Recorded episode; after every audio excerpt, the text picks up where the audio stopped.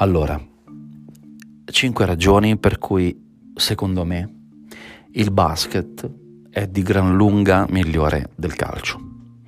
Allora, partiamo prima di tutto da una considerazione. In Italia il calcio è lo sport nazionale, lo sport più popolare.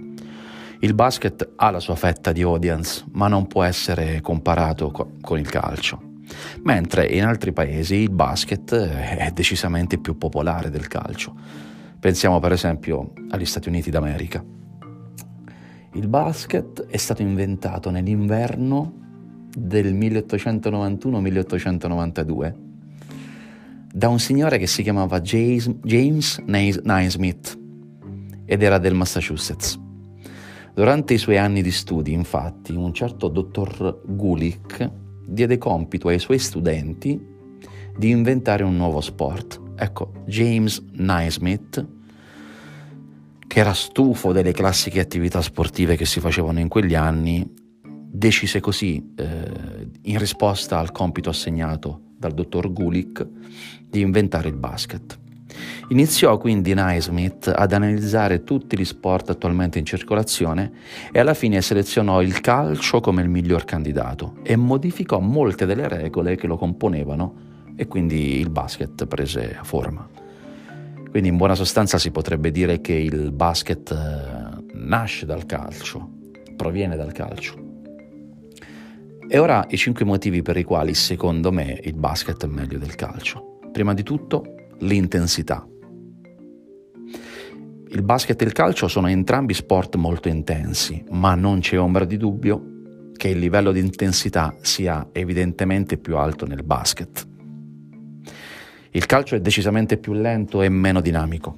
Mm, nel calcio il possesso di palla viene ottenuto e perso molto meno frequentemente che nel basket. Questo può portare a vedere il calcio come gioco più lento, mentre nel basket la palla viene scambiata molto frequentemente e non c'è mai un attimo di noia. Il secondo motivo è il contatto, il contatto tra gli atleti. Questa cosa farà storcere il naso a molte persone. Per me il contatto nello sport è importante e ci deve essere. Sfortunatamente negli ultimi anni assistiamo a partite di calcio dove, dove al minimo contatto uno dei due calciatori si butta a terra, fa finta di essersi distrutto, ucciso. E questa cosa secondo me sta diventando anche una piaga. Non voglio dire che nel basket questa cosa non esista, ma basta assistere a una partita di basket per rendersi conto che è molto meno presente che nel calcio. Il contatto fisico nel basket c'è ed è anche molto intenso. Il terzo motivo sono i costi e le dimensioni organizzare una partita di calcio è molto più faticoso e dispendioso di energie rispetto, a che, rispetto all'organizzare, all'organizzazione di una partita di, di basket.